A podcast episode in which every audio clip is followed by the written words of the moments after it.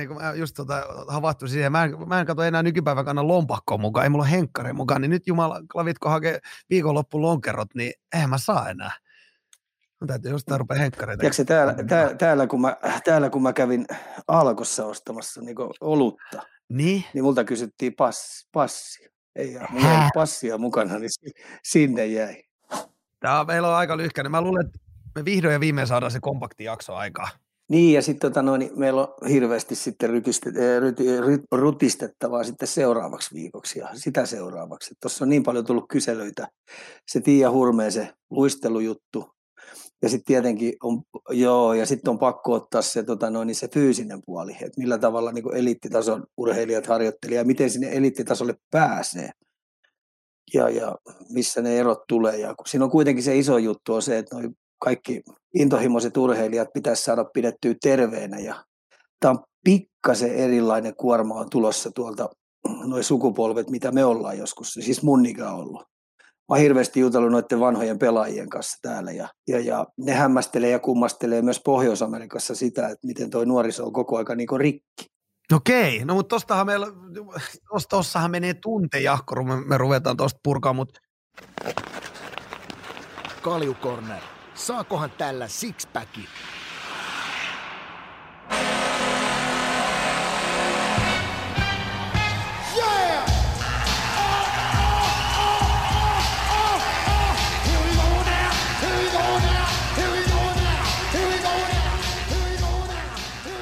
sixpacki? Kalju tämän kauden 17 jakso. Tervetuloa kaikki Spotify-kuuntelijat, live-katsojat täällä Turun Pukin Twitchissä ja tietenkin tervetuloa Ika. Nyt on Ika hetki mennyt jaksojen välissä, niin äh, lähdetään nyt niinkin helpolla asialla liikenteeseen, että mihin kaikkialle sä olet tässä joulualla ehtinyt, tai joulun jälkeenkin. Denverin kautta Kanadaa, nuorten MM-kisoja ja sieltä nyt hetkeksi takaisin. Jäikö joku välistä? Ei jäänyt oikeastaan. Tota, Tämä on ollut tämmöinen vähän niin kuin tintti seikkailee tai, tai se on vähän ollut, että et, et puuttu vaan Miloon vierestä. Et kyllä tämä on ollut aika hauskaa, hauskaa sinänsä, että paljon on nähnyt ja sitten tietenkin tämä Denverissä, kun täällä on näitä lajeja niin paljon, lajeja niin paljon. Et mua harmitti nyt toi, kun Arsilla oli sama aikaa toi peli, peli oli toi edellinen peli, edellinen peli, niin täällä oli kauden avaus Lacrossessa ja ne nosti sen viirin sinne kattoon. Siellä olisi ollut tosi hyvät bileet, että ne väitti, että ne on niin rajuimmat bileet siinä Lacrossessa, missä missään muussa lajissa oli, niin, niin joutui tekemään valinnan, koska mä olin puolitoista vuorokautta ollut hereillä tuon matkustamisen takia. Niin ei vaan sitten jaksanut millään mennä. Sitten mä jäin sohvalle katsoa Arsin peliä. Miten, Arsin peliä että, tota, kaiken näköisesti. Tälle nopea kyssäri, lakrosse mulle semi-tuntematon laji sen enempää, mutta miten se suosio siellä? Paljon se esimerkiksi siellä jossain lakrossimatsissa käy porukka katsoa? Kyllä, jos mä heitän semmoisen keskiarvo varmaan siinä 80, kun ne pelaa siinä kaukalossa siellä sisällä. Se on niin eri kuin se ulkopeli. Okay. Niin se on semmoinen, se on semmoinen, voisiko sanoa melkein semmoinen väkivaltapläjäys. Et se, se on vähän niin kuin semmoinen, en mä nyt ihan sano, että se menee sinne UFC-häkkipainiin, mutta tota no, niin, kato, kun siinä saa vetää poikittaista mailaa ja siinä saa keppiä käyttää tosi paljon ja jätkät vetelee vastapalloa siellä ja sitten kun siellä tulee hermostuu pojat, niin sitten siellä on semmoinen, että ne riisuu ne kypärät ja lättää toisiansa vähän käkättimeen. Se on niinku vähän niinku eri viihdepläjäys kuin yleensä. Okay. Ja tempo on hurja, takti, taktinen peli ja ja, ja huiput siinäkin on huippuja, jotka on sitten tosi isoja staroja täällä, täällä niin kuin, äh, Kanadassa ja Jenkeissä, niin, niin hurja peli on kyllä. Et varmaan itse mä, ite mä ajattelen, kun mä oon nähnyt niitä klippejä, mä oon nähnyt niitä harjoituksia tuo vähän, niin mä itse ajattelen, että mä olisin saattanut muuten innostua tuossa, jos toi olisi ollut niin Suomessa sellainen iso laji. Nee. Niin. Se, se, Suomessakin sitä, sitä tota, mä muistan, onhan sitä Suomessakin jo kauemman aika pelattu, koska mä muistan, että urheilulukiossa oli jo yksi, silloin kun mä olen ollut 12 vuotta sitten, niin oli lacrossen takia, mutta mut tietty varmaan eri sfääri. Turussa on hyviä. Niin. Turussa on hyviä lacrossen pelejä, meidän maajoukkue on aika hyvä ollut siinä. Niin just näin. Kun puhutaan eurooppalaisesta tasosta. Just joo. näin. Eli, eli to... peli on. Mm. Niin, niin, joo, ja, ja sitten tota, tietenkin nuorten kisat oli hieno tapahtuma, kun se Monktoni esimerkiksi, missä Suomi pelasi, niin siellä näki ihan selvästi, että sen kaupungin ykköslaji on se nuorten A-junnu. Niillä oli tosi hieno halli, ihan uusi, missä oli aitiot ja lautsit ja kaikki. Ja, ja, ja sitten se porukka niin hengitti sitä nuorten nuorten pelaamista niin kaikilla, kaikilla tota noin, tunteen skaaloilla ja kauhean positiivisia oli kaikki siellä. Ja sitten tietenkin kun siirrettiin sinne Halifaxiin, niin Halifaxi on vähän niin kuin Nuudesöidin halli. Eli tämmöinen vanha, siellä haisee jääkiekko ja, ja, ja, se on ihan vimpan päälle semmoinen äh, perinteinen A-junnusjoukkue, mikä siellä on. Esimerkiksi McKinnon on äh, junnuuransa pelannut siellä sen A-junnukauden. Et siellä oli tosi paljon niitä jätkiä, jotka on lyönyt itseänsä NHL läpi, että se oli hieno paikka. Ja sitten se, että miten ne kaupungit niin elää sille A-junnupelille, niin se on aika hienoa, että se kulttuuri on niin ihan käsittämätöntä, että ei sitä ymmärrä, kun ajatellaan meidän junnupelejä, niin siellä on äh, sukulaiset on katsomossa, niin, niin, niin siinäkin olisi meillä ihan kivaa opettamat, äh, tai opettamista tuolle porukalle, että sinne voi A-junnupeleihin, B-junnupeleihin ja C-junnupeleihin niin ihan hyvin kanssa mennä ja pistää bileet pystyyn nauttia siitä pelistä, kun tota, no, niin se ei ole ihan niin taktista. Niinpä, siellä, kaukalo, kaukalon laidat rytisee totisesti noissa peleissä. Mä muistan ikuisesti, mä en muista mikä vuosi se nyt on. Vuotta en muista, mutta Tepsi pelasi silloin, se oli joku semmoinen kausi, että liikas oli mennyt tota, äijil huonosti ja ajunnut pelasi, tota, noin, niin saatiin yhden kerran sinä kautena, silloin oli varmaan HK-arena, mutta nakkikattila täyteen. 10, yli 11 000 ihmistä oli katsomassa ajun finaalimatsi. Mä en tiedä, muistaakseni tämmöisen? Siitä on varmaan nyt... Muista, Rantasen, niin. Rantasen Mikko hyppäsi siihen leikkiin mukaan, että se, oli, se halusi mennä auttaa sitä ikäluokkaa. Ja kuin jollakaan, nehän pudotti siitä matkan varrella kärpät. Jo, kärpilläkin oli tosi hyvä joukkue, koska kärpätkin oli pudonnut. Joo. Niin ne yllättikin kärpät siitä yllättäen, Joo. yllättäen matkalle. Ja sitten ne meni ihan päätyä asti ja voitti sen. Että se, oli, se oli hieno. Siinä oli 95 olisiko ollut 93 mukana. 93 neloset, vito. Ei, ei 93 taisi olla jo ohi siitä ja. vuodesta. En ole ihan varma, mutta tota, joka tapauksessa Mikko, siinä oli Siiki ja kumppanit. Niin, niin tietenkin. Hieno, hieno, tota, noin, juu, juu, hieno, hieno, hieno voitto pojille. Se oli, ja se oli hieno silloin, Tepsi oli mun mielestä sukeltanut koko kauden, niin saatiin kerrankin yli 10 000 ajunnut, tota, noin, niin veti mökin täyteen. Huippuilta, huippuilta. Mitä se ei, mulla on tänne pikkulinnut laulannut tämmöiset, mä en edes tiennyt, että tämmöisiä on, mutta ilmeisesti Avalanche äh, Fathers Trip edessä – Onko ensimmäinen tämmöinen isien reissu? Ja mitä isien reissu tarkoittaa? Joo, että nehän järjestää niin äitien, äitien reissuja ja isien reissuja. Tämä on nyt oikeastaan ensimmäistä kertaa, kun mulle napsahtaa tässä kuuden tai seitsemisen vuoden aikana. Et mä oon hämmästellytkin, että miten ne on pystynytkin väistämään. Että voit vaan kuvitella, mitä Riitta sanoi, kun ei ollutkaan äitien reissu. kävi pikkasen kuumana, kun se napsahti sähköpostiin. Niin Voi vaan kuvitella oli pari päivää semmoinen hiljainen sessio päällä. Joo, joo. Mihin, mihin te olette niin lähdössä? Se pit, ei, ei tiedä yhtään. Mä yritin eilen, eilen Arsilta kysyä, kun se tuli tuolta Edmontonista tuli pois. Mä kysyin, että onko tullut mitään askelmerkkejä. Sanoin, että ei yhtään mitään. Ja niillä on tämäkin päivä niin vapaa päivä. Et kai meillä on huomenna aamureenissa, kun niillä on aamureenit tietenkin aika rapsakkaat, kun tänään välipäivä, niin rapsakkaat aamureenit ennen Florida-peliä, niin kai me kokoonnutaan sille ja sitten annetaan askelmerkit. Ja sittenhän tota niin siitä on Sikako sitten, on torstain Sikako vastaan peli, me lennetään sinne ja itse mä hyppään siitä sitten pois ja mä lennän siitä sitten kotiin. Wow, eli, eli, eli siis seuraa lennättää pelaajien fajat reissulle, eli luvalla ryyppäämään niin sanotusti. Ilmeisesti joo. Niin se taitaa mennä. Niin Ai vitsi. Mennä, Ko, ko, ko, kova reissu tulossa. Täytyy kysellä, kun sä joskus tota, no, niin kotiudut. Eli, eli onko se, onko se sitten jo niin kuin ensi viikolla takaisin Suomessa? Joo, mä lauantai takaisin. Asia selkeä, eli ensi viikolla palataan sitten normaaliin, normaaliin järjestykseen. Ö, otetaan nyt vielä pieni lämmittely tuohon koripalloon kiinni. Sä Twitterissäkin yllättävän paljon sitä nostanut. Onko nyt väärin sanottu, että pienoinen koripallo kärpänen jopa purru? Ainahan mä oon tykännyt koriksesta ihan älyttömästi, että sitä paitsi mä oon sieltä varastanut valmennustietoutta ja lajitietoutta tosi paljon, koska ne on niin paljon edellä jääkiekkoa, että, että, että on tämmöinen julkinen salaisuus, että kaikki me tiedetään, että jääkiekkohan on äärettömän nuori laji. Että ei sitä montaa sukupolvea ole ammatikseen pelattu. Ja sitten kun mietitään koripalloa, mikä varsinkin Jenkeissä on ollut suurlaji, iso laji ja yliopistovalmennus ja, ja, ja high school valmennus ja alakouluvalmennus, niin ne on mennyt ihan järjettömästi eteenpäin koko aika vuosien tasolla, koska siellä on ammattivalmentajat ja niin kuin yliopistossakin niin koriskoutsit saa kymmeniä miljoonia ne saa kaudessa. Niin, ja se valmen, valmennus, valmennusmäärä, mikä siellä on valmentajia täynnä, niin se on tosi mielenkiintoista. Et ne on kääntänyt tässä jo kymmeniä kymmeniä vuosia kaikki kivet ja kannot, millä harjoitetaan fyysisesti ja millä taitoa viedään eteenpäin. Niin sen takia mä oon napannut tosi paljon siitä. Ja sitten kun mä oon tietenkin aina paikan päällä, niin, niin, niin mä haluan päästä katsoa tätä NBAta, koska se on tietenkin yksilö, se on viihdebisnestä. Ja sitten se show on luotu sellaiseksi, että se on oikeasti viihde, viihdettä. Et tässä niin kuin joku, joku, kun ihmiset on ekaa kertaa, niin hämmästelee esimerkiksi, että miten kuuluttaja voi ärsyttää vastapuolen pelaajia niiden epäonnistumisesta. Tai miten muusikki voi pauhata kesken pelin. Miten voi niin paljon kotijoukkoa yrittää kampittaa epäreiluilla jutuilla vihulaista.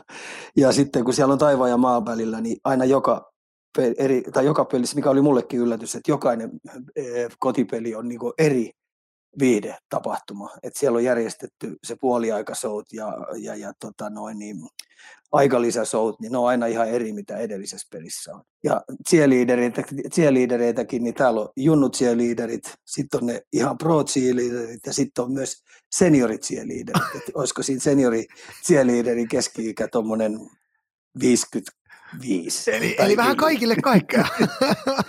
vähän kaikille kaikkea. Ja sitten tota, no, niin, sit, tota, se, se meteli siellä on ihan eri. Tietenkin kun koreja tulee niin paljon ja kovia donkkeja tulee paljon ja sitten tulee vähän kähyjä siellä täällä. Ja, ja, ja niin, tota, no, niin se on niin ihan eri meininki kuin jääkiekossa. sen takia sitä on ihan kiva mennä katsoa ja suosittele. Ja sitten mä oon hyvissä ajoin, niin mä haluan nähdä se alkuveryttely. Että siellä alkuveryttely, että mietin nyt, että jokaisella on oma fyssari, kun ne veryttelee.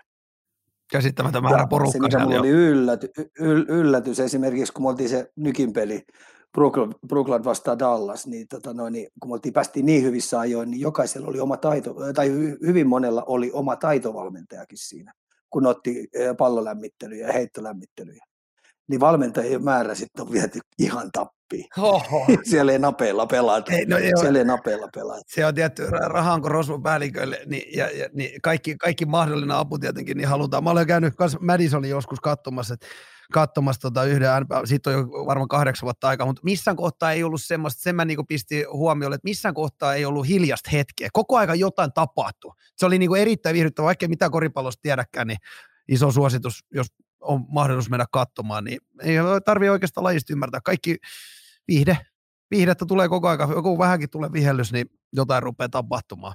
Joo, ei tarvitse, juu, just oli hyvin sanottu, että ei välttämättä tarvitse lajista kyllä tietää. Että kyllä siinä aika äkkiä oppii, että mistä sieltä tykkää, koska sillä on jokaiselle vähän jokaista, jokaista juttua. Just, just näin.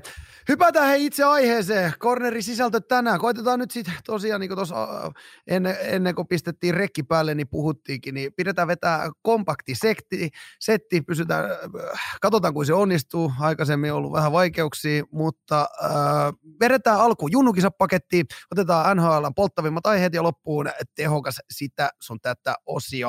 Äh, live-yleisö täällä Turpukit vitsissä, niin heittäkää kommentteja, koitetaan parhaamme mahdollisen mukaan nostaa niitä täällä, jolle mä tai Ika niitä huomata, niin meidän loistava tuottaja Vade poimii sieltä lähetykseen. Aletaan Ika tykittää. No, Jääkiekon U20 MM-kisat.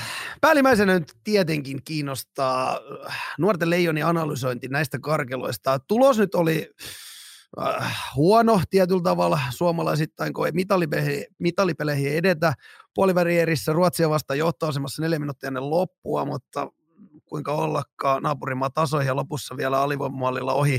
Miten sä Ika lähtisit nyt niputtaa meidän joukkueen esiintymistä kisoissa? No mennään tätä kautta näin, että kuitenkin edellisestä, kun ne oli, ne kesäkisat oli siinä, edellinen ikäluokka pääsi sen kesäkisat, kun ne keskeytettiin, niin, niin, niin sen hoiti Pennanen. Niin Lämsä pääsi tuohon junaan mukaan neljä ja puoli kuukautta sitten, kun kisat alkoi. Se on aika lyhyt aika, mutta. Eli kun ajatellaan Lämsän historiaa, se on ollut KHL pitkään ja sitten se oli tietenkin Suomessakin, niin, niin, niin oli hetken aikaa valmentamatta ja sitten kun silloin oli jokerit ja mitä silloin oli ollut, niin sille ei ole oikein tuntemusta, mitä 20 kisat vaikka nopeasti yritti opetellakin, niin kyllä mun mielestä Lämsä kärsi ehdottomasti siitä, että tuo valmistautumisaika tuolla ikäluokalla oli niin lyhyt.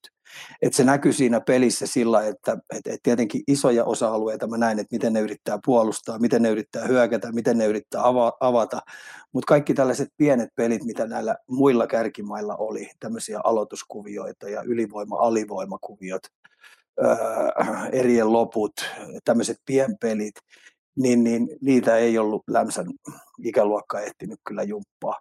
Ja se näkyy aika pitkälti, mutta siitäkin huolimatta, niin, niin toi viimeinen peli, niin se olisi voinut kääntyä miten tahansa. että se, se tasoihin tulo, tulo oli pitkä oma-alueen puolustuspelaaminen ja siinä tuli merkkausvirhe maali edessä. Et hyvin jätkät taisteli ja muuta, mutta sitten päästiin, ne pääsi tasoihin ja sitten tietenkin ylivoimalla olisi pitänyt ratkaista, mutta siihen tuli semmoinen onnekas kiekko hyppääminen ränneestä, että niitä tapahtuu jokaisella ylivoimalla. Sille alimaiselle pakille vaan sattuu, kun se kiekko tulee ränni, jos se hyppää sieltä ja tulee kärki suoraan täyden vauhdin vastaan, niin siitä vaan mennään sitten ohi. Ja siitä sitten pikkasen mun mielestä päähuolimaton torjunta, se meni, taisi mennä jäitä sisään. Ja taisi mennä jäitä sisään siitä sitten Ruotsi jatkoo. Mutta niin yleinen otto oli se, että kun mä tiesinkin tuosta maajoukkueesta, mä tiesin tuosta ikäluokasta, mä oon nähnyt sitä niin paljon. Mä tiesin jo edellisestä ikäluokasta ja sitäkin edellisestä ikäluokasta, että et kyllä maailman kärki, kun puhutaan kärkipelaajista näillä kärkimailla, niin, niin siellä on aina tuommoinen viidestä kahdeksaa parempaa pelaajaa kuin meillä on joilla on sitten ihan oikeasti hyvä tulevaisuudessa NHL. Niiden taitotaso, niiden luistelutaso on niin hyvä, niiden tämmöinen oivaltaminen tuossa pallopelissä voittavia asioiden tekeminen on ihan eri, luok- eri, eri luokassa kuin meidän kärkipelaajilla. Ja sen takia toi pitäisi aina semmoisilla pienillä taktisilla viisikkojutuilla ja erikoistilanne pelaamisella niin saada hiottua viimeisen päälle nämä tulevatkin maajoukkueet, jotta meillä on ihan oikeasti mahdollisuus pelata siitä kultamitalista. Et niin paljon me tasotusta annetaan luistelusta ja ja, ja kaiken näköisestä, mikä tuohon kentän tason toimintaan riittää tällä, tai vie siihen voittoon, niin tällä hetkellä. Ja niin se tulee olemaan niin tulevatkin vuodet. Et tota, maailman kärki menee ihan oikeasti kovaa vauhtia tuolla, ja, ja, ja jokaisella huippupelaaja on jo fyysisesti valmiinta, on luistelullisesti valmiinta, paljon valmiimpia kuin meidän pelaajat. Tämä meidän pelaajat, on, mä oon jo pitkään siitä puhunut, että et, onko meillä maailman parhaita luisteleva maa? No ei ole. Onko meillä ma- maailman parhaiten kamppaileva maa? No ei ole. Onko meillä maailman parhaiten ampuva maa? No ei ole. Onko meillä maailman parhaiten syöttävä ja haltuuottava maa? No ei ole. Onko kiekon käsittelyssä me maailman parhaita? Ei ole. No missä me voitaisiin sitten olla ja missä me ollaan koko aika luultu, että me ollaan? No taktisella puolella, viisikkotasolla. No munkin kysymys tulevaisuudessa tulee olemaan, että ihan oikeasti tullaanko me olemaan siinä taktisella puolella maailman parhaita, koska hei, Tsekkien valmennus oli viimeisen päälle. Siellä oli tosi hyvä valmennus. USA oli mun mielestä paras joukkue ja ne halusi pelata tällaisella tämmöisellä revolverijääkiekolla, halusi viedä sen loppuun asti, ja mutta kuten ollakaan, niin maalinteon tehokkuus pätki heillä, ja Kanada voitti sen pelin 6-2. Ja mun mielestä jenkit oli joukkue, joukkueenakin hyvä, ja ihan järjetön määrä hyviä pelureita. Plus, että siinä oli 11 kenttäpelaajaa vuoden tai kahdenkin nuorempia. Se on aika paljon. Mm, mm. Eli se oli nuori, nuori maajoukko, että mietit vaan, mikä haaste ensi vuonna tulee olemaan, kun heitetään jenkit tuohon, pelaa sitä heidän omanlaista lätkää. Niin mun kysymys on, että ei pidä arvioida eikä pidä luulla sitä, että tota no, niin me tullaan myös taktisesti olemaan maailman paras maa. Esimerkiksi meidän pelillä. Että kyllä tuossa oli jo, Ruotsi rupeaa löytää vähän lääkkeitä tuohon suomalaiseen jääkiekkoon Kanadat jenkit tietää ihan tar- tarkkaan. Ja sitten siinä on vielä sekin kuule, mm. kuule kaljupää siellä toisella puolella. Kukaan ei enää aliarvioi meitä. Kukaan sekin, ei aliarvioi. Sekin on menetetty näiden vuosien aikaa, on tullut niin paljon menestystä. Eli, eli siis, äh, mä nyt sanon vaikeita aikoja, mutta mitalit ei ole enää mikään niinku äh, itsestäänselvyys tulevina vuosina, varsinkin junnukisoissa. Ei joo, ja sitten kun se ei tästä taas torilta levi, niin me tiedetään, että tuolla on ihan ohkainen kärki meillä vaan. Mm. Että se ei ole mikään iso laaja määrä, että meillä olisi parikentällistä ihan timanttisen kovia jätkiä. Että siihen saattaa kesän aikana, tässä on nyt 11 seuraavan kerran, kun 20 kiekko putoaa, tuossa on hyvät 18 kisat, me saadaan sieltä tietty arviointi päälle. Että sielläkään ei tule helppo ottaa mitallia, niin, niin me saadaan nyt näistä tulevista ikäluokista, kun me mennään 15 tuohon 20, mä lasken siihen viisi ikäluokkaa, niin me saadaan niistä aika hyvät näppituntumat, niin nyt me tullaan siihen kysymykseen, että kuinka hyvin me pystytään antaa työkaluja nuorisolle, kuinka hyvin me pystytään valmentamaan niitä, että sitten kun 20 kisat aina pelataan, niin meillä on sellainen maajoukkue, että niillä on oikeasti valmius pärjätä. Ja lapsissa ei ole mitään, nuorisessa ei ole mitään vikaa. Mä sanoin, että meissä aikuisissa se on vika. Että et pystytäänkö me antaa heille oikeanlaista harjoittelua. Sellaista harjoittelua, että niillä on oikeasti mahdollisuus kansainvälisesti pärjätä ja sit sitäkin kautta päästä sitten vielä NHL.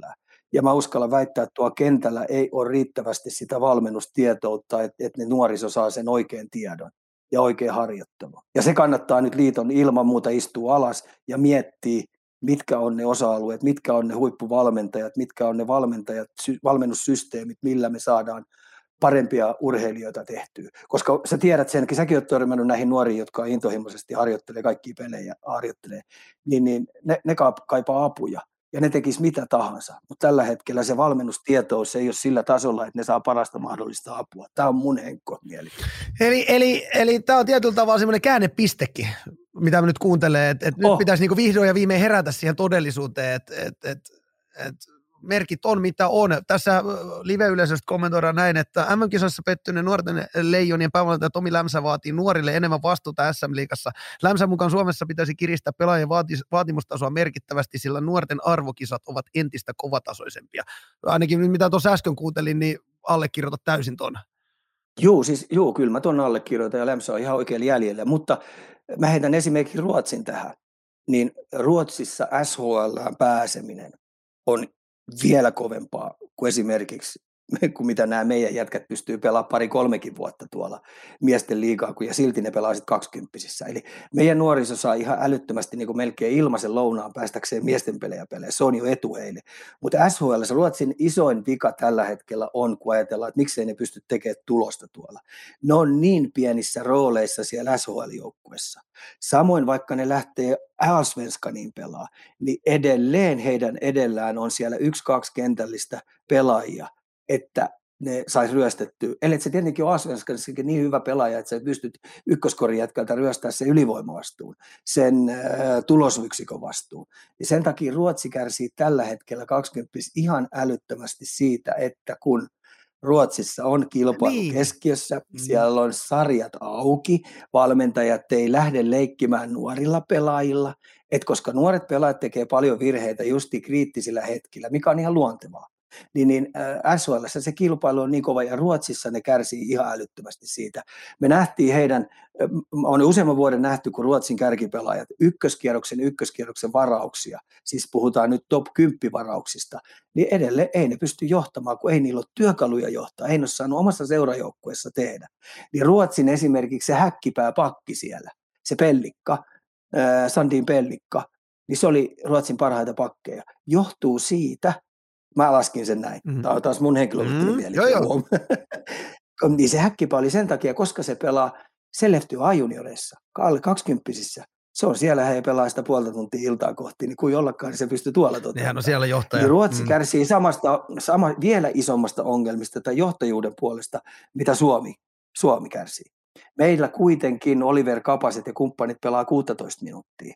Vileni pystyy pelaamaan melkein 20 minuuttia omassa joukkueessa. Mm. Et, et, et se, on, se on ongelma, mutta Ruotsilla se on vielä isompi ongelma. Niin, luulisi tietty sitten taas toisaalta, että kun me saadaan Suomesta niitä, ketkä pelaa sen 16 minuuttia siellä korkeammalla, niin luulisi, että se näkyy sitten siellä kentällä, mutta eihän se sitten tietenkään aina myöskään näykään. Tämä nyt oli ehkä nämä kisat osoitus. Ei, ei näy. Että tota, siis, miten mä sen sanoisin? Tässä on jo tässä on neljä, viisi vuotta sitten tuli semmoinen päävalmentaja, tuli, mä kuulin vaan semmoinen, semmoinen meidän, meidän pöytäkeskustelu, niin ne sanoivat, että rupeaa olemaan tosi huolissaan, koska lasten kukkoset on katoavaa kansanperinnettä. Sitten mä, kysyin, mä sanoin, että mitä hittoa sä nyt oikein sanoit? Mitä sä oikein sanoit?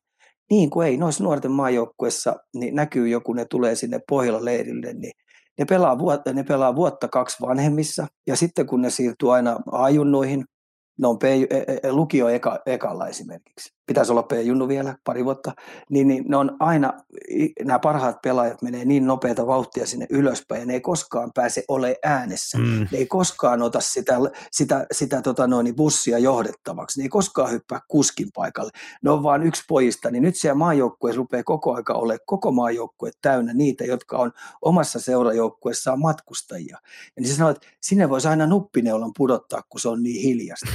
Ja, ja mä rupesin sitten oikein tutkia sitä, niin jumaliste se rupeaa muuten menee näin. Okay. Ja sitten kun sä oot hiljainen, hiljainen ryhmä, niin sitten se rupeaa vaatii jo coachilta sitä. Ja sitten kun tullaan maajoukkueeseen, niin maajoukkueessa pitäisi melkein saada nämä meidän vanhat liiderit opettaa sitä maajoukkuetta, että mitä se liidaaminen on siellä. Että sieltä löytyisi se ylikourallinen niitä liidaavia pelaajia. Tuossa yksi ikäluokka pääsi pirskati hyvin eteenpäin, kun Anton Lundell oli sen tyylinen jätkä. Niin, ketä, ketä... Mut sekin oli siinä ryhmässä vähän, ai, se oli mm. siinäkin ryhmässä vähän ainuita. Mm. Mm. Ja nyt ei ole tulos. Mä, tota, mä, ymmärrän, mä, ymmärrän, mä, mä, ymmärrän, ton, mm, ha, ymmärrän kyllä johtavien pelaajien puute.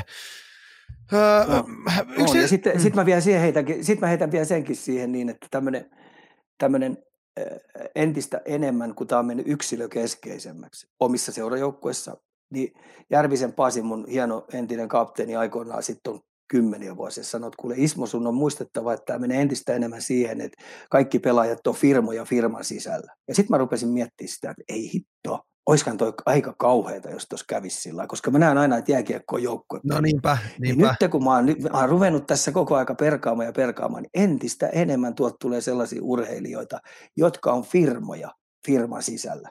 Ne pelaa vaan vähän niin kuin sille nimelle tuo selässä. Ja se on harmillista, koska sitten taas sellainen joukkue, jossa oikeasti tehdään koko aika, varsinkin tuo 20 turnaus on sellainen, että sun täytyy tehdä pelikaverista nerokkaan näköinen. Se ei ole se ei ole pistepörssin voittoturnaus, se on kultamitalin voittoturnaus, että kuka voittaa sen joukkueena. Ja siitä on kysymys. Mm, mm. Siinä on vähän ajateltavaa kaikille. Ihan va- Terveisiä Järvisen Pasi. Järvisen Pasi on hieno mies. Se oli aina aikaansa edellä, että sen takia se opettikin mua jopa harjoittelusta ja pelitavallisista jutuista. Että, hieno mies. Siitä terkut. Terveisiä Hämeenlinna. Juuri näin. Hei, otetaan, otetaan vähän eteenpäin. Yksilötasolla nousiko jonkun pelaajan osakkeet nyt erityisesti sun silmissä? Puhutaan siis Suomen pelaajista vielä. Kyllä, mä tykkäsin Oliver Kapasesta ja sitten kun mä vähän haamotan, tota, haamotan tota Montrealin rosteria hahmotan, niin, niin, niin, nyt jos toi Oliver Kapanen saa hyvän kauden tuohon reenaa koko aika ja sitten kun se päättää tehdä sen ratkaisu, että se lähtee yrittää Montrealiin, niin sitten se pitää olla kyllä timanttisen kunnossa. Et sillä on kahden suunnan hyvää pelaamista, mutta siellä on tietenkin paljon, paljon puutteita vielä siinä pelaamisessa, mutta mä näkisin, että sillä on ihan hyvä mahdollisuus. mahdollisuus ja, ja tota, kyllä mä tietenkin tietenkin tykkäsin myös toisesta kapasesta, Konsta-kapasesta, kun mä oon Sami Kapasta nähnyt niin paljon pelaavan, niin mä hahmotin, hahmotin aika paljon siitä, siitä, minkälainen jalkavuus sillä on. Et mielenkiintoista nähdä, että kuitenkin se oli äh, alaikäinen noissa turnauksissa ja se tuli vähän puskista tuohon joukkueeseen.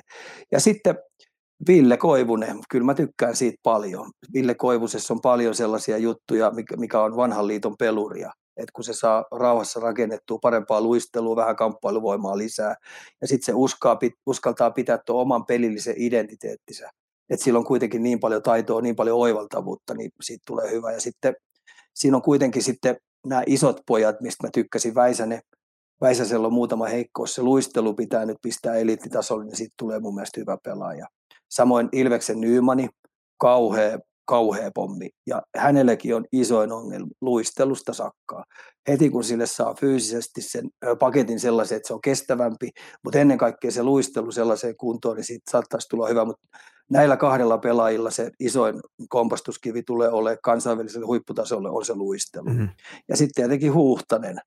Huhtanen, siinä on semmoinen Espoon lahja Mikkeli Jukureille, että se, mun tuli mieleen semmoinen betonin porsas. Just sopivan karhea äijä, josta mä olisin tykästynyt ihan älyttömästi. Ja tota noin, niin kaikista vähän paljastaa, että se on ollut jossain vaiheessa vähän paskaurheilija. Okay. Mutta silloin luonnetta. Niin mä haluaisin viedä tuommoisen jätkän pari, tai mä putsuin sitä, kun kaksi vuotta oli mun kanssa aina jätkät joutui olemaan, niin me oltiin vähän niin kuin Siperiassa. Mm. Ei ollut mitään muuta kuin 24-7 ja henkistä ja fyysistä väkivaltaa mä harrastin niiden poikien kanssa ja urheiltiin kahdeksan tuntia päivästä, niin huhtasesta olisi sellainen. Ja sen jälkeen, kun se saa riittävän kovalle tasolle, niin siitä saattaisi tulla tosi kova pelaaja, koska jääkiekossa luonne on yksi sellaista, mitä on tosi vaikea opettaa. Oh. Se, se, se on täysin Siinä totta. oli oikeastaan ne nimet. Mun on pakko, pakko tietenkin turkulaisena vielä heittää tähän, että olisiko ollut Kiviharjulle kysyntää? Ois. Sandi Pellikka teki hyvän, äh, hyvän tota noin, jutun tuolla, se oli Ruotsin paras pakki, niin mä olisin nähnyt sen, että äh, Aaron Kiviharju olisi pystynyt, ja mä näenkin, että hänestä Aaron Kiviharjusta tulee parempi pelaaja kuin tuosta. Se on monipuolisempi, se on hyökkäyssuunta artistisempi, ja se on jännä juttu, kun aina kun se saa sen kiekon, niin vähän niin kuin se pystyy sekunnista tekemään kaksi sekuntia itselle. Että tota, no, niin sille aika ja tila, se, se vähän niin kuin se ei sattuu. Oivaltavia, murtavia juttuja, niin kyllä mä näkisin, että silloin olisi ollut käyttöä. Mutta tota, kisat on mennyt, se oppi sieltä paljon. Varmaan söi sitä rotan lailla, että joutuu olemaan katsomossa. Mutta mä näin sitä aika paljon tuossa, niin se harjoitteli aina jäällä tosi paljon, että se, se on kuitenkin niin, niin oma toiminen jätkä, niin se pystyy, ne sai jäätä paljon siellä, se sai ollut sitä, että tota, no, niin, niin, niin, hieno pelaaja, hyvä tulee, mutta harmi hänen puolestaan, että ei kukaan nähnyt sitten häntä 20 kisoissa, mutta 18 kisoissa tulee olemaan varma, jos sinne lähtee, niin tulee olemaan tosi iso juttu ja se on vielä liideri. Se on just niitä jätkiä, jotka antaa muille energiaa ja sitten se, se, on, se on sellainen johtajatyyppi, että se käyttää ääntä. Et, et, näitä on ne harvakseltaan. Hyvä jätkä. Hyvä jätkä. Toivottavasti kääntää tuon nyt voimavarakseen, kun ei päässyt tuolla näyttää. Että kerää siitä semmoisen positiivisen energiaa. Öö, jos on mitään sikaa nyt näille nuorille pelaajille yksi tai useampi neuvo antaa, niin mikä se olisi? Uskaltakaa harjoitella ihan älyttömästi. Ja sitten tehkää semmoinen matemaattinen kaava, että tota, kun te harjoittelette päivittäisellä tasolla, te laskatte sen viikkotason sitten yhteen, niin, niin onko siinä kolme neljäsosaa jääntason toimintaa? Vai onko siinä kolme neljäsosaa jotain muuta höttöä? Siinä. Eli Saitko jäälle kiinni? saan. Saitko- Jäälle. Joo, Niin. Anna esimerkin Saiderista, tuossa luin, mitä se on kesäisin tuolla Saksassa tehnyt. Aamulla kaksi tuntia jäällä ja sitten silloin pari tuntia siinä kaiken näköistä fysiikkareenaamista. Ja, ja, ja, eli se on tuommoinen neljän tunnin setti, mitä se aamulla vetää, vähän yli neljän tuntia. Niin sitten pieni ruokailu, pienet levot ja illalla se menee jäälle pariksi kolmeksi tuntia tekemään kaiken näköisiä juttuja. Pom, se on mun mielestä neljä tuntia, yli. Onko tämä myös se yksi syy, että minkä takia näitä mainitsit tuossa, että äh, loukkaantumi, niin loukkaantumisia tulee nuorilla pelaajilla, niin onko se myös just se, että ei, mä nyt ainakin voisin niin lähtökohtaisesti olottaa, että he- vähemmän se riski sulla loukkaantua siellä jäällä. Että sä saat kyllä itse reuhottua noille, noille kaiken maailman ohestreeneille, niin sä saat kyllä itse revitty rikki. Joo, kyllä, jos sä vielä teknisesti teet väärin ja, ja, ja sitten kun siinä on osa ei osaa juosta ja osa ei osaa hyppiä, teknisesti meinaa oikein. Niin kun tehdään sitten ihan lukematon määrä, niin ei ihme, että rupeaa rasitusmurtumia tulee selkään, ei ole ihme, että lonkat rupeaa menee paskaksi ja ei ole ihme, että tulee polviin kulumia. Että tota noin, niin jää, jää, jää, tai luisteluhan on liukulaji. Sitäpä. Että tota, no, ootko koskaan, niin, ootko koskaan kuullut, että joku pystyy rikkoa itsensä esimerkiksi uinnissa? No niin, no en, juuri näin, juuri näin. Juuri näin. Jäälle. Siinä vinkki. Mm. Kyllä joo, jäällä. Et, et, et, tota noin, niin tuli esimerkiksi tästä pedaalista tuli äh, tota noin, niin tästä nyt kohuttu tuleva ykköskierroksen ykkösvaraus, niin siellä on, täällä on tullut dokkareitakin siitä. Niin jää, jääkiekko ollut se laji. se on parhaiskehityksen ihan viimeisesti ottanut ja naapureitakin haastateltiin, niin se on kuulemma aamusta iltaan paukutellut menemään siellä. Sitten se on jatkuvasti ollut jäällä. Siis se on paukutellut siellä pihalla vielä ylimääräisesti, että ilta myöhään on. Niin naapureita haastateltiin, että onko ärsyttänyt. Sanoin, että ei oikeastaan, että se kolina oli ihan kiva, kun tuntuu, että se on raittissa ilmassa nuori on, eikä ole tekemässä pauhoja. Nyt se tuntuu vielä, hyvä, nyt se tuntuu vielä hyvemmältä, että sitä, sitä pauketta on kuulunut aamusta iltaan, kun se tekee tuolla. Täällä tullaan oikein haastattelemaan. Saat, saat puhua hänestä kohta lisää. Otetaan tota noin, niin vähän tarkempaa käsittelyä, miltä hän näyttäytyy oikein sieltä läheltä katsottaessa. Mutta öö, saatiin nuoret leijonat nyt, hei, leijonien osuus paketoitua, niin otetaan nyt sitten tietenkin turnauksen voittaja Kanada, kautta Slovakia, USA, Tsekin matkalla mestaruuteen. Slovakia Tsekkipelit vasta jatkoajalla kääntyi Kanadan voitoksi, eli ei nyt voi voida puhua mistä suverenista ylimarssista, mutta menikö Ika sun papereissa nyt ihan oikea osoitteeseen kultamitalit? Harmitti Jenkkien puolesta, koska ne pelaa, pelaa mun silmiin just sellaista jääkiekkoa, mitä on kiva katsoa. Kiva katsoa. Ja sitten siinä on vielä semmoinenkin Jenkkien jutuissa, että tota, ne tekee paljon taktisesti hyökkäyssuuntaan tosi hyviä juttuja. Sitten ne koittaa aina, kun peli kääntyy omiin, niin kiireessä ja intohimoisesti saada ryöstettyä sen kiekon nopeasti itselle. Ja siinä tapahtuu ihan järjettömiä semmoisia semmoisia karmaisevia virheitä, kun ne, niin kuin nyt tuossa Kanada-pelissäkin nähtiin, että yksi, y, tulee vaan semmoinen mentaali ero sinne kupoliin, että tota noin, niin, rikkenäisesti koitetaan neljää ja ryöstää kiekkoa. Siinä on niin kuin, mikä kuuluukin nuo, että ne kerää kokemusta, mutta tuo tapa, millä jenkit kasvattaa noita pelaajia, mä tykkään. Ja mun mielestä se oli laadullisesti, varsinkin ne pakit, no miksei hyökkää, että siellä oli, ö, oli pieniä, isoja, kaiken näköistä, kun puhutaan puhutaan tuota erityylisistä pelaajista, niin se oli täynnä niitä pelaajia. Et se kahden jälkeen, kun yksi aloitustappio, mistä Kanada käänti sen, huono merkkausvirhe ja Pedar pistää takatolpalta kiekko sisään, niin se peli kääntyi siitä. Ja siitä se rupesi pikkuhiljaa valumaan. Ja sitten kun Kanadan kuitenkin tuommoinen maalinteon tehokkuus oli niin huipputasolla, niin Kanada, äh, Kanada sitten meni tietenkin ansaitustikin siitä sitten finaaliin, mutta tota, paras joukkue oli ja mielenkiintoisin ja viihdyttävin joukkue oli Jenkit. Sitten taas taktisesti parhaiten valmennettu joukkue, missä oli myös erityylisiä pelaajia, niin oli tietenkin Tsekki. Tsekki. Ja se oli niinku, niistä oikein huoku se, että ne halusi pelata toinen toisilleensa.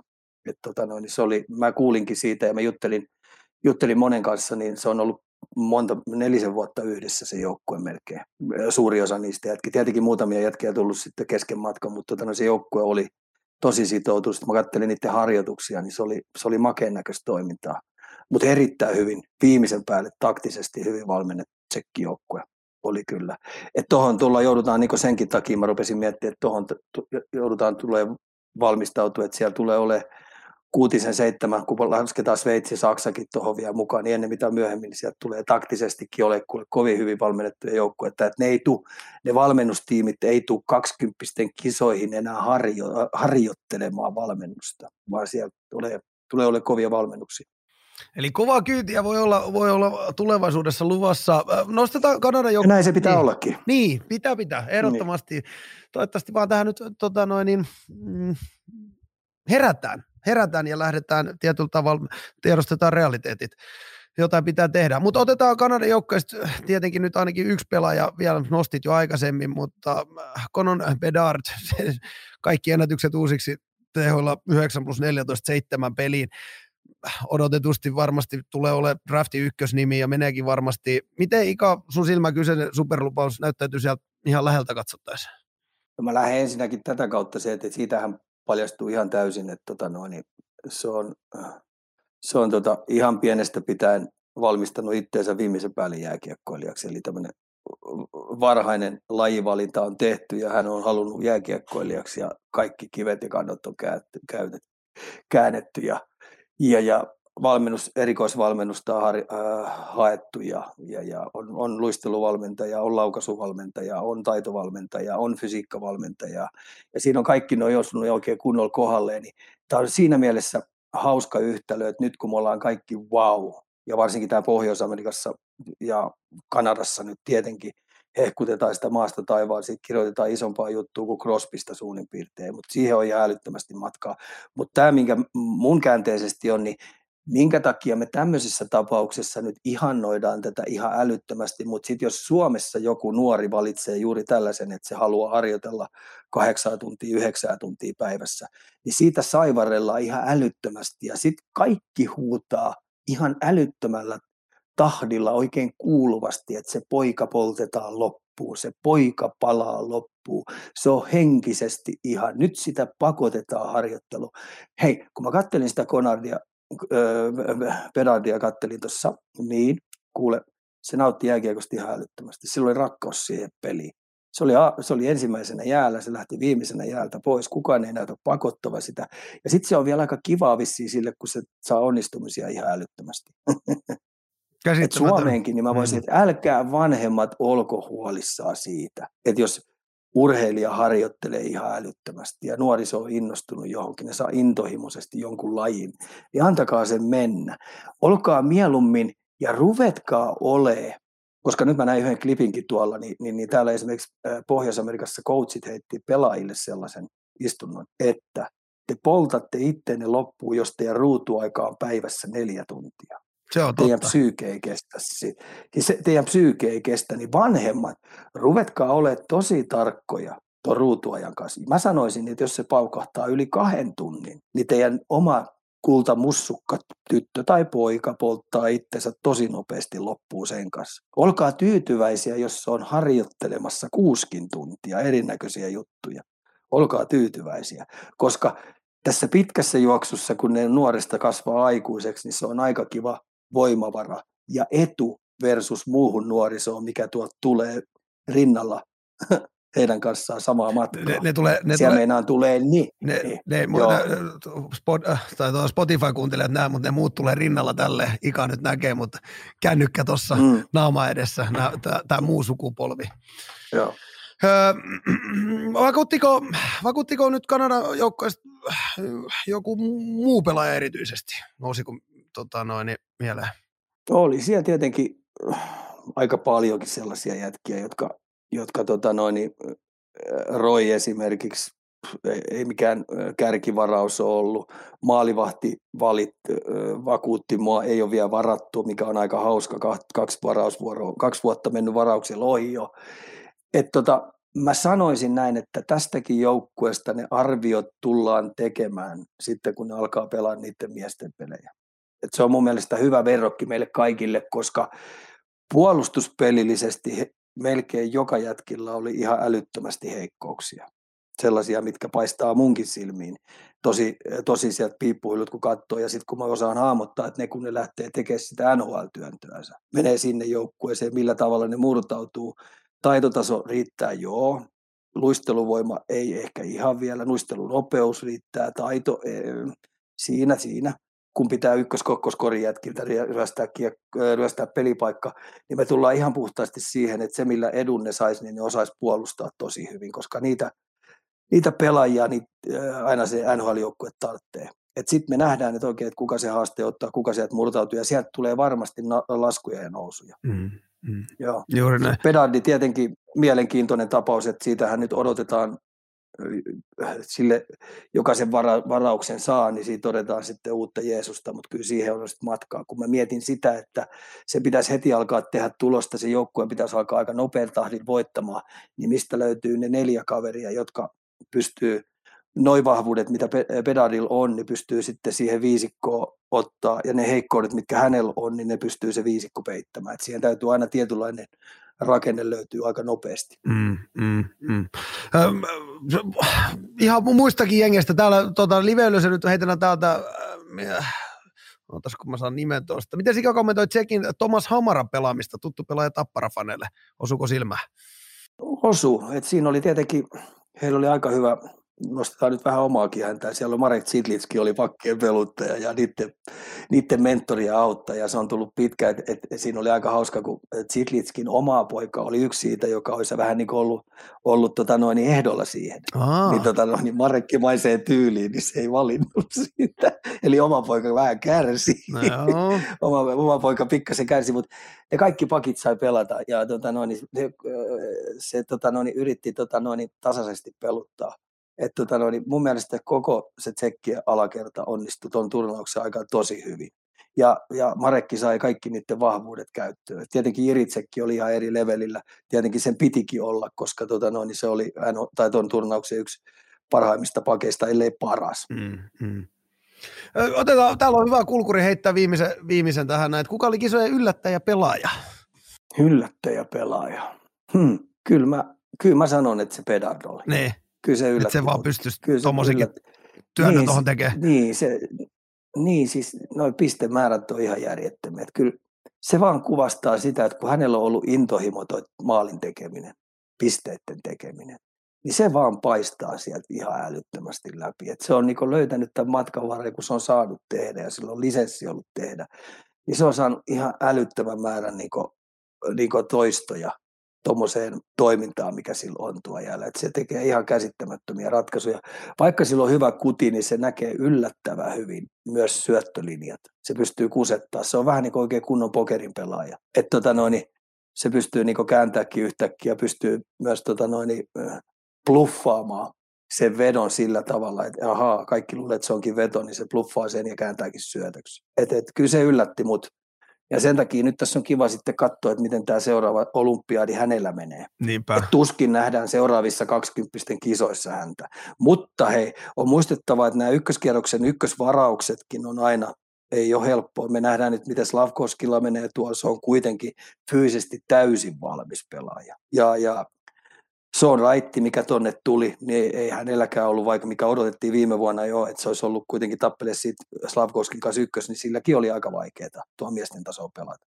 Ei ole helppoa tulla sinne. Ei ole, ja nyt tekee tosiaankin varmaan niin äh, traktorikauhalla kuormataan niitä paineita, niin kuin sanoit, niin puhutaan supersankarista ja näin, että niin kumminkin nuori jätkä kyseessä, mitä vaan voi tietyllä tavalla vielä vielä, vielä tapahtua. Et niin kuin sanoit, ei se aina ihan helppoa. Hei, lopetetaan osio vapaalla sanalla. Junnukin, sä oot nyt varmasti ollut taas sellainen virike jääkiekon viitekehyksessä, että varmasti ajatukset alkanut jylläämään, niin mitä haluat Ika sanoa? Mä oon edelleen ehdottomasti sitä mieltä, että, että vierumäkiläiset, eli se valmennus, valmennusbunkkeri, mikä siellä on, niin heidän täytyy tehdä isoja linjanvetoja ja tota noin, niin miettiä, että mitä oikeasti se huippukansainvälisen ää, taito pitää sisällä mitä pienen tilan pieni peli pitää sisällä, miten maalinteon tehokkuus, mitä se pitää sisällä, minkälainen oikea laukaus. Ja sitten tämä mulle kaikista tärkein. Mä haluaisin, että me oltaisiin maailman paras luisteleva maa. Niin me ei olla lähelläkään siellä. Ja se on, se, se, se, se on mulle niin paha isku kuin olla ja voi. Meillä on niin paljon tekemistä sillä hommassa, että me saadaan eliittitason luistelijoita niin isoja ryhmittymiä ikäluokkaa kohdin. Ja mun mielestä se olisi kyllä niin helppo tehdäkin, kun me lähdetään tuolta pienestä pitäen, niin, niin, niin me oikeasti ruvettaisiin satsaamaan oikeanlaiseen luisteluun, että niillä pelaajilla on mahdollista liikkeen kautta pärjätä. Ja kun jokainen meistä ymmärtää, että toi nopeus, toi, toi taito-osio, mitä tuolla jään tasolla ne liikkuu, niin se ei ainakaan huonommaksi tulevaisuudessa mene. Ja mitä paremmaksi luistelijaksi tuut, niin kuin pienestä pitäen tuut, niin sulla on ainakin paremmat mahdollisuudet tulevaisuudessa pärjätä. Se on saletti. Aika, Niitä ajatuksia mulle herää. Aika painava rapala Vierumäen suuntaan. Hei, kiitos Ika, kiitos, kiitos Ika näistä. Junnukin, sä nyt lyöty tämän jakson osalta paketti. Katsotaan, palataanko sitten paremmalla ajalla, kun pääset sieltä koti Suomeen. Siirrytään NHL. Kaljukorner, höpinää tötteröön. Ja NHL alkuun, niin mä ajattelin pienen kierrepallon heittää Denverin suuntaan tähän alkuun ja ottaa heti ensimmäisenä sun isokin joukkojen käsittely, eli Capitals. Ja otetaan nyt vielä tarkemmin sieltä, että kuinka iso apu tällä, tällä joukkueella on Backstrom ja Tom Wilsonin paluu ensimmäistä kertaa tällä kaudella kokoonpano. No on se ihan selvää, että Backströmi tulee keskikaistalle, niin se tulee pikkuhiljaa sitten, kun mä luin, luin tuossa, olisiko ollut eilen se yhden haastattelu, että silloin rupesi olla ne kivut siellä siellä keskivartalon kohdalla niin kovat, että tota, no, ei ollut oikein eläminenkään oikein kivalla tasolla, että ne oli paineet ja pelas siinä sitten, että se rupesi vähän miettiä lopettamista ja nyt sitten se leikkauksen jälkeen, mitä se oli suoritettu tuolla Euroopassa, niin oli kivut kadonnut, niin mä uskallan, että me nähdään sellainen Beckström, joka nauttii jääkiekon pelaamista. Ja sitten kun se on kuitenkin niin saamari hyvä semmoinen keskikaistan, äh, keskikaistan rytmittäjä ja puolustaa mun mielestä hyvin jäähyttämän fiksusti, niin, niin, niin on se iso apu. Ja sitten tietenkin tämmöinen granaatti, käsigranaatti, mikä toi Wilsoni on, niin on se ihan selvää, että tota, no, niin se aiheuttaa vastapuolelle päävaivaa. Että tuommoinen riidan kylmä ja fyysinen panssarivaunu, jolloin sitten työkalupakissa on näitä käsigranaatteja, mitä se heittelee tuonne, niin, niin, niin iso apu on, on vuosittonille kyllä. Mm. Miten, nostetaanpa tuota Backstromin loukki vielä vähän enemmän, eli oli, oli siis siellä, niin kuin sanoitkin, lonkkaleikkauksessa ja operaatio ilmeisesti riskialtis urheilijalle, niin osaat sä, osaat sä avata lonkkavammoista enemmän, ja onko niihin muuta hoitokeinoja sit yleensä kuin leikkaus? Niin, ja tuolla nyt kenttäpelaajillekin ruvetaan, mä en tiedä onko siinä tekolonkkaa, kun eihän ne aina kaikkia kerro, että mä en tiedä oliko se nivus vai lonkka silloin oli. Mutta joka tapauksessa lonkkavaivoja on kenttäpelaajille ruvennut tulla yllättävän paljon, ja sitten mun kysymys kuuluu se siitä, että tota noin, en mä kyllä lonkkaa luistelemalla niin pahasti saa rikki. Että tota, mistäköhän nämä alkuperäiset lonkkavaimat sitten lähtee liikenteeseen, että olisikohan kyy, tämä kyykkääminen. Takakyykky. Takakyykky. Siinä on, ja siinä hyppiminen. Mm. mm. Huonolla tekniikalla hyppiminen. Et tota, ja sitten kun niitä tehdään tietenkin nuoresta lähtien niin ihan älytön määrä niitä toistoja. Ja sitten kun kaikilla ei ole se lonkka, lonkkakuppi, niin ei ole, ei ole samanlainen. Että siellä on rakenteellisia juttuja tosi paljon. Ja mitä olen itselleni annettanut ympäri, ymmärtää, niin, niin, niin se lonkan kuppi, niin mikä siellä on ja se koko lonkan seutu, niin, niin, niin kehittyy tuossa vielä 17, 18 kupeeseenkin asti. Et tota no, niin sen takia me tarvittaisiin nyt semmoinen oikein kunnon fys- fysioterapeutti, niin kertoo minkälaista on määrättyjä juttuja tuolta on tullut heille esille, että me saataisiin tämä harjoittelu perattu oikein kunnolla tässä, tässä yhteisössä, mitä me tässä tehdään. Niin, toi, toi ylipäätänsä tuommoinen, jokaisen nyt varmaan itsekin voi ajatella tuommoinen lonkka, niin, niin, niin sinne ei ihan helposti mennä sorkkimaan niin kuin leikka, leikkauksen avulla. Ne on aika iso juttu, kun jotain lonkas rupeaa olemaan. Varsinkin jos Joo, ja sitten mm. nyt kun puhutaan näistä, kun mä oon kuitenkin huippuvalmentajan tutkinnon tuo Vierumaille joskus aikoinaan tehnyt, ja mun se rakkain oli, mistä, mistä tota noin, niin mä pystyin eniten tie, tietoa, niin oli tämä fyysinen valmennus, eli fysiikkavalmennus. Ja mä luulin, että mä tiesin tosi paljon, mutta esimerkiksi tällä hetkellä tässä iässä, niin mulle ei tulisi mieleenkään, että mä fyysisesti harjoittaisin eliittitason urheilijoita tai jopa, jopa tämmöisiä, jotka on maajoukkuetasourheilijoita. Mä en uskalla ottaa sitä riskiä, että, että sillä fysiikkareenaamisella, mitä mä tekin harjoituttaisin, niin urheilijat menis pikkuhiljaa rikki. Mä pelkäisin sitä ihan älyttömästi. Mä pyst, me jouduttaisiin vetämään vähän niin koko aika ihan matalalla tehoilla, et, ettei vaan käy mitään. Käy mitään. Et mä en uskaltaisi, niin, että mä en uskaltaisi sillä, sillä eliittilimitillä harjoituttaa niitä ollenkaan koska se on niin kova taiteen muoto, että sä pystyt pitämään nuo urheilijat terveenä. Se on kova. Se on kova leikki ja sen takia siinä pitää ihan oikeasti olla melkein niin viimeisen päälle kokenut ammattilainen, joka ottaa sen riskin.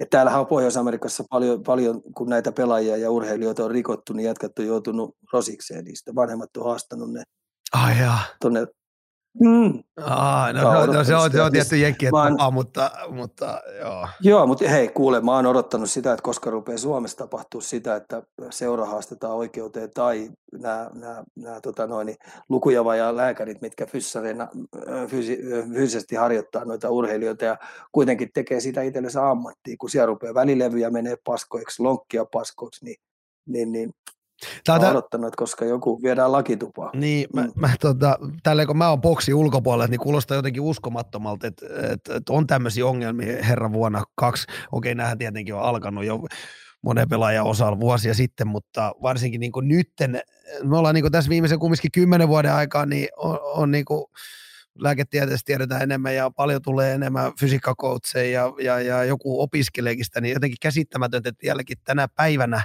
puhutaan edes tämmöisestä. Jotenkin mulla tulee semmoinen fiilis. Mä ymmärrän, sun aikakautena on takakukki painettu ja pompittu ja voisi kuvitella, että on kaikki luut rikki, mutta jotenkin jännä, että se on niinku, meidän täytyy vieläkin nostaa tämä tapetille. Ja et, mm. jotenkin käsittämätöntä. Joo, kyllä. Ei auta. Meidän sukupolvi, niin. ei, meidän, suku, meidän sukupolvi oli tuommoinen pioneeriraiva ja tuolla edessä. Että kyllä me saatiin kaikki paikat, kaikki paikat rikki ja edelleen mä näen, siis Ruotsissahan tätä nyt on jo nostettu, e, e, muutamia oikein isoja juttuja on nostettu esille, että, että siellä on määrätty jääkiekkovalmentajat, futisvalmentajat on nostanut siellä isoja otsikoita siitä, että voitaisiko me pikkuhiljaa päästä tästä kivikautisesta fysiikkareenaamisesta eroon, koska se ei palvele heidän lajia. Mm. Miele, mielenkiintoista. Jep. Tästä, meidän täytyy puhua, mm. tästä puhutaan ihan yhden jakson verran lisää. Kyllä, siihen menee enemmän kuin yksi jakso, just, sanoisi. Just näin, just näin. Hei, mennään eteenpäin. Hei, otetaan pohkeesi seuraavana Flyers ja valmentaja Tortorella yhteisöllä, mikä tuntuu nyt puhuttava jatkuvasti. Ole, joukko oletetusti kyykkää häviöiden tullessa katse kiinnittyy tietenkin tähtipelaajiin, joka seurauksena on nyt nähty muun muassa Heijesin katsomokomennusta ja viimeisimpänä Doni D'Angelo penkitys kesken pelin. Mikä ikä sun mielipide on? Onko Tortorella nyt enemmän maineensa vanki vai onko vaan yksinkertaisesti aika jäänyt ohitse? Kyllä mä niin eilisenkin pelin, kun mä katsoin, kun ne sai käkättimeen tietenkin, niin mä ymmärrän hänen arvon rakentamista tällä hetkellä tosi hyvin. Et noustakseen tuolta pahnan pohjimaiselta luodakseen sitä kulttuuria, niin sun on annettava pelaajille askelmerkit. Mikä ei missään nimessä käy ja millä tavalla se joukkueen arvot rakentuu siihen kovaan työntekoon, siihen viisikkotoimintaan, siihen, että, että jos se mennään NHL tänä päivänä keskitason alapuolella oleva joukkue tai keskitason joukkueella mennä pudotuspeleihin, niin siellä pitää olla arvot kohdallaan. Esimerkiksi sillä tavalla, miten Bostonissa on rakennettu. Bostoni on tällä hetkellä NHL paras ja siellä on vuositolkulla ollut se, että siellä on työnteko arvossaan, jokainen pelaa jokaisen vaihdon pelikavereille. Niin mä ymmärrän Tortorellaa tosi hyvin. Ei ole, ei, e, ei, se menee vähän sillä tavalla, että, ei jääkiekon pelaaminen osa-aikatyötä. Silloin kun se kiekko putoaa keskelle kenttää, niin sitten mennään. Sä vedät sataprosenttisesti oliin. Että et välimallin vaihtoja, välivaihtoja ei, ei pidä olla. Ja jostain kumman syystä määrätyssä organisaatiossa niitä sallitaan, sitten kun sä sallit sitä, niin siihen samaan junaan hyppää muita mukaan. Et sen takia mä ymmärrän Tortorilla oikein hyvin. Onko se sitten kivan näköistä, onko se sitten, onko se sitten tota noin, oikea tapa viedä ammattilaisia eteenpäin, se on Tortorilla tapa. Ja kaikki pitäisi tietää, miten se on. Katsotaan, mitä tuosta seuraa. Ainakin, äh, ainakin tota noin, media-ihmiset, reporterit ja, ja, ja kaikki saa ainakin jutun aihetta aina. Ja sitten kun Tortorilla on vielä sen tyylinen, niin se lävättää aika hauskoja juttuja päin naamaa. No, siellä, ei, siellä, ei, siellä ei, se ei olekaan semmoista steriilitussuttelua. Onko toi vaan sitten, että se ottaa sen niin kulttuurimuutos, niin se ottaa, sä näet sen, että se ottaa aikansa? No se odottaa esimerkiksi Heissiltä se odottaa, että se on joukkue ykkösäijä, joka ei vielä yhtään välivaihtoa. Samoin äh, D'Angelo, mikä siellä nyt oli, pyö, pyö, oli veti, mitä se veti, toiseen erään yhden vaihdon niin, tota noin, niin se odottaa siitä, että sä oot joukkueen liideripakki ja sä et saa puuhastella sen kiekon kanssa, että sun kiekollinen suoritusvarmuus pitää olla. Että sä et voi hatusta vedellä huonoja suorittamista, koska se vaikeuttaa heidän voittamista. That's it, ja eteenpäin. Mm. Asia selkeä. Eli aika ei ole vielä ajanut ohitse. No ei ole. Ja... Asia selkeä. Mennään vähän positiivisempiin juttuihin nostetaan ensimmäisenä Joel Armia. Aikamoista koirakopista Joppe löytänyt itse pari vuoden takaisin finaalien jälkeen. Pitkä maaliton putki kuitenkin vihdoin katki tässä ja viimeisen kahteen peli kolme maalia. Olisiko tässä ikään jollekin pudotuspelijoukkoille mielenkiintoinen palanen siirto rajalla? Varmasti olisi. Tota, no, niin itsellähän mun pikkasen särähti tunteisiin toiseen, että ne pisti, vaan kuitenkin kaikki Montrealin pelit edelleen kattonut. Niin mun, mun, mun särähti tosi pahasti sieluun toi, että ne oli pannu katsomo Jope yhteen peliin. Koska Joppe oli kuitenkin yksi niistä harvoista, jotka siellä on enää jäljellä, jotka auttoi sen joukkueen Stanley Cupin finaaleihin. Se on kiistaton fakta. Niin kyllähän Jopen moraalia, Jopen, Jopen tämmöistä äh, joukkueelle pelaamista, niin, niin on ihan naurettavan turhaa kyseenalaistaa. Siellä on monta muuta siinä joukkueesta, joiden moraalia ja joiden, joiden tota noin, työmäärää mä kyseenalaistaisin jatkuvasti. Tämmöistä heittäytymistä ja pelaamista joukkueelle, niin, niin, niin jo, jopes, vaikka pinnoja maalle ei ole tullut, niin, tota noin, ei, hän, ei hän ole laiska. Hän aina ajattelee joukkueen parasta, mutta siellä on monta muuta, jotka olisi ollut paljon aikaisemmin pitänyt katsomoa heittää kuin Joppe. Niin sen takia mun mielestä oli erikoinen mesitsi, mesitsi tota niin tuli koska se on kuitenkin niitä oikeasti harvoja, jotka siellä on jäljellä siitä ryhmästä, enää jäljellä, niin, niin, niin erikoinen heitto. Ja sen takia nyt oli ihan hyvä, että se katsomokovennuksen jälkeen se sai sen apinan pois selästä, sai tehty se eka maali ja, ja lähetin Jope Emännällekin jo kesken pelin viestiä, kun se tinttasi sen tokan maali, että tota, no, niin ei olisi pitänyt mennä heittää sitä, koska ilman varmaan sitä mun viestiä, niin se olisi tehnyt siinä pelissä hatuun. Ai, että sitä odottaa ensi kerran vasta pelin jälkeen. Miten ylipäätänsä mulla heräsi tämmöinen, että, että jos niin kuin puhuit, että väärä signaali ja, ja, ja tai kuvitellaan tilanne pelaaja ihan loppu sen seuran toimintaan, niin voiko pelaaja marssi GML, että mä haluan siirron pois täältä? Tai voi kai, mutta miten, voi kai. Niin. Sitten sit, tota, no, niin, sit kai ne toimia miettii, sit, miten tehdään. Niin. tehdään. Ja sitten saattaa GM tulla, että ei sua myydä mihinkään. Ja, ja, ja, tai sitten lähdetään purkamaan sitä sillä tavalla, että löydetään se vaihdokki sitten jostain. Mm. Et, et, kyllähän näitä tapahtuu. Niin, niin. Kyllähän näitä tapahtuu. Aivan, mutta et, et siinä niin pelaajakin tietenkin luonnollisestikin voi, voi sitä itsekin vaatia tietyllä tavalla, että tämä ei ole voi. hyvä juttu. Öö, Mutta kyllä Jopesta, mm. olisi, Jopesta, olisi, Jopesta olisi hyvä hyöty jollekin tuonne. Että eikä, eikä tarkoittanut äsken, että siis armia on näin menossa, vaan siis ylipäätänsä heräs kysymys, miten, miten tuo homma toimii. Öö, mennään seuraavana, otetaan Juuse Sarokseen tota, kiinni. 64 torjuna voittopeli Karolaina vastaan. Siis toi ihan käsittämätön, käsittämätön torjuntamäärä. Toista kertaa NHL maalivahti torjuu siis voiton noilla numeroilla. Hmm.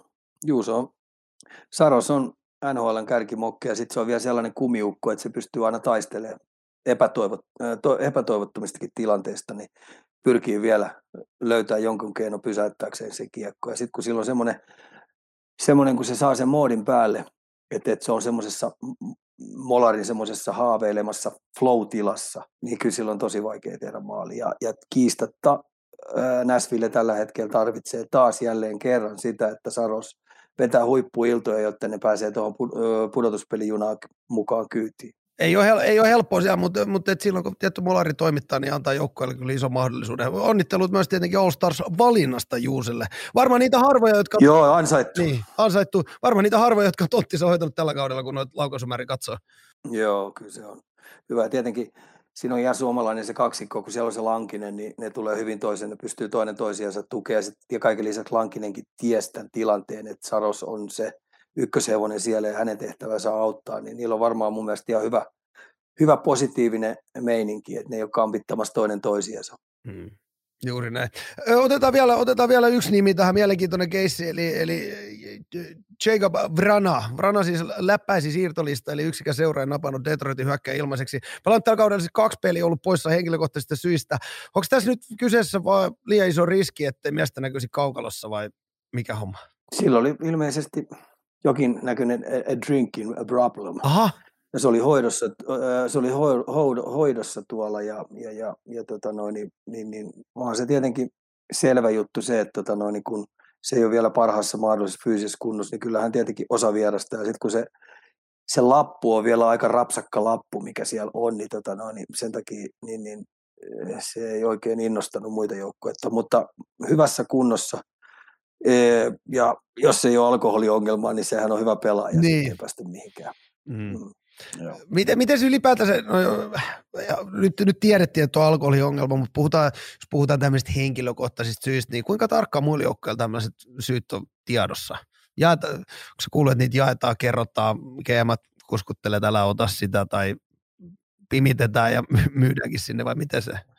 kyllä nämä, on niin, nämä organisaatiot on niin monella jätkellä varustettu, että kyllä ne saa melkein kaivettu nykypäivänä näistä jätkistä kaikkea, ne haluaakin.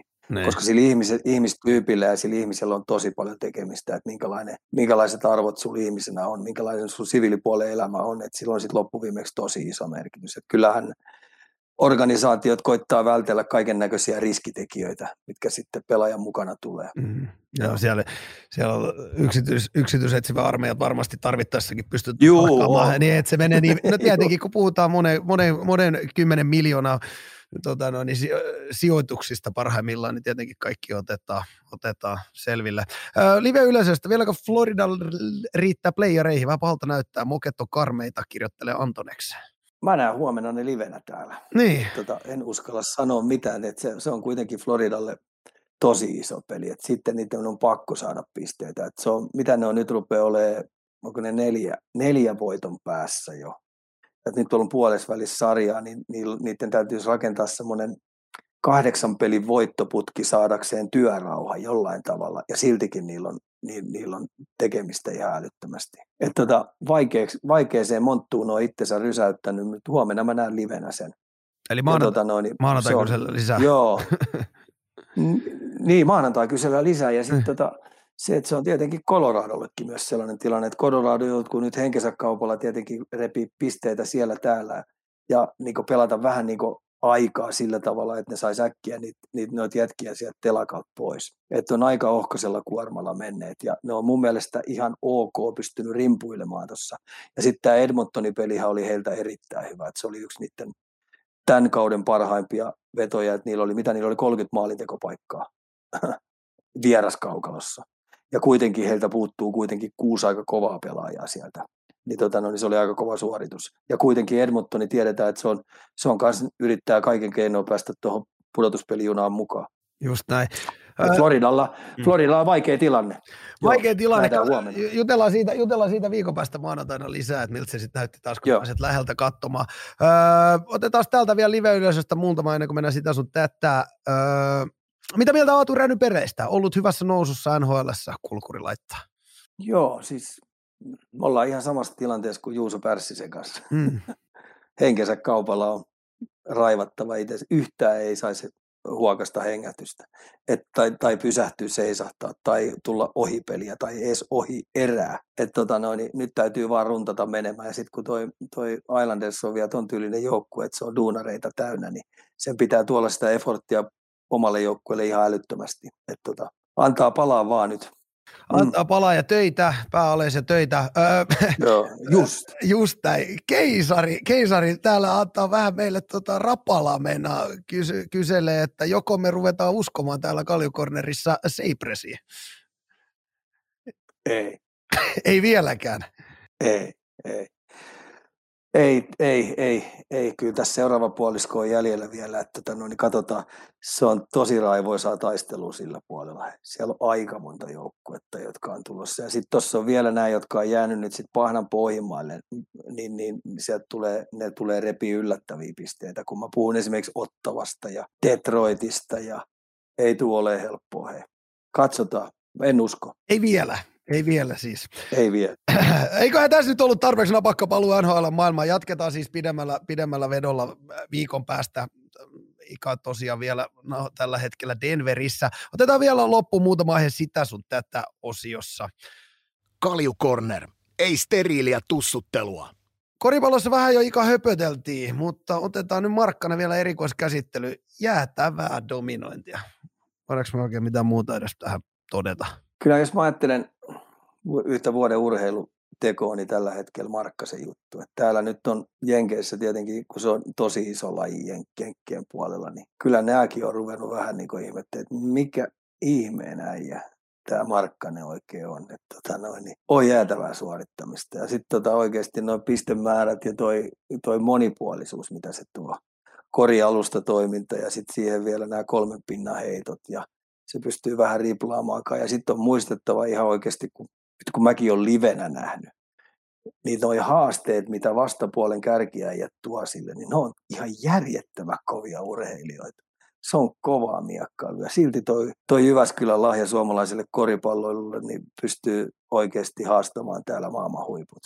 Se on, se on, se on jotenkin... Vetää, vetää, sana, vetää sanattomaksi, ihan oikeasti, vetää sanattomaksi. On, ja sitten kun siinä ei ole yhtään semmoista, semmoista, tiedätkö, hän on niinku kumminkin niinku nöyrä työntekijä siellä ja semmoinen niinku pääalhaalla oma juttu ja, ja, ja kun, kun me tiedetään, että MP-pelaajien kanssa monen lähtöön, mutta se on jotenkin niinku, se tekee siitä vielä siistimpää, kun hän niinku toteuttaa sitä, hän on oma itsensä siellä ja hän ei mitään Joo, sen mä... enempää leveille sillä tai, tai jotenkin niinku tuntuu tosi nöyrältä jätkältä vielä kaiken lisäksi. Mä, joo, ja tässä on aika hauskaa, kun mä oon hänen isänsä nähnyt pelaava on, on nähnyt pelaavan koripalloa. Ja tota, no, niin se oli tuommoinen duunari sentteri, joka tota, no, niin ihan kädetön. Se ei voinut, jos se pisti pallon maahan, niin se pallo karkas. Tai sitten se löi pallon, tot, ja silti hei on pelaaja, kuitenkin maajoukkueessa pelaaja, niin se pystyy korjalla taistelemaan raivoisasti. Silloin oli se luonne. Mutta tämmöinen pallon käsittelytaito, kori heittäminen, niin, niin kyllä poika on niin miljoona kertaa parempi kuin isänsä ja hyvä on. Et, tota, no, niin, varmaan isä, isänelläkin on tietenkin siinä paljon tekemistä, että se on tiennyt ne omat heikkoutensa, niin se on ihan pienestä pitää halunnut, että omalle pojalle tulee vahvuudeksi. Niin tämä on aika hauskaa, että sitten kun, jos multa olisi joku kysynyt kuusi vuotta sitten, että kun puhutaan Lauri Markkas, että sitten tulee NBA-pelaaja, niin mä sanon, että höpö, höpö, tänne pääseminen äh, koriksi NBA pelaamaan, niin on aika, aika kova. No, tuossa varmaan juttu. ihan sama juttu, mitä vaikka sullakin Arturin kanssa säkin nyt varmaan katsonut, että ei Arturin siellä jotain samoja virheitä, mitä isä teki joskus. Näin se vaan näin menee. Joo, mutta se, että niin päästäkseen tänne pelaamaan niin. näihin ja olla ihan niin kärkijätkiä, niin kyllä se on kova rainaamiset.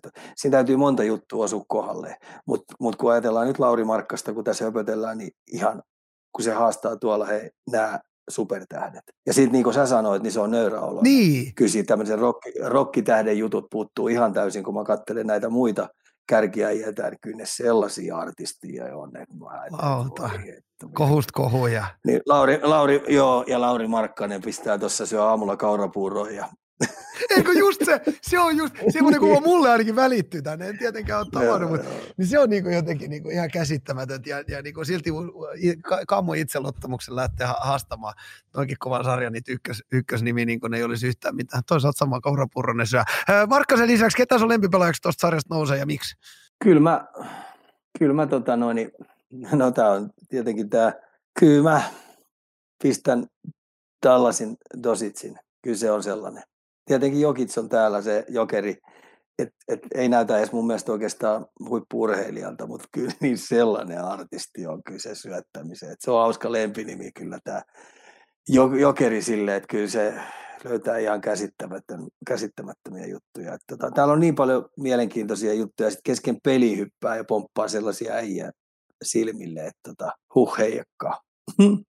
Mm. Se, on kyllä, se on kyllä staroja täynnä. Hei, yksi, te, mulla kävi tässä toimistolla tänään Pakkalenin Teemu, ja mä olin hänen tota, Buffalon ristolaisen pelipaidan pakannut vähän huonosti tuohon kassiin, ja meinasin saada korvatillin, kun hän sanoi, että lokua ei saa taittaa, kun mä olin taittanut sen. Niin onko se nyt näin, eli pelipaidan logo ei saa missään nimessä taittaa? Teikö mä kauhean etikettivirheen? Kyllä.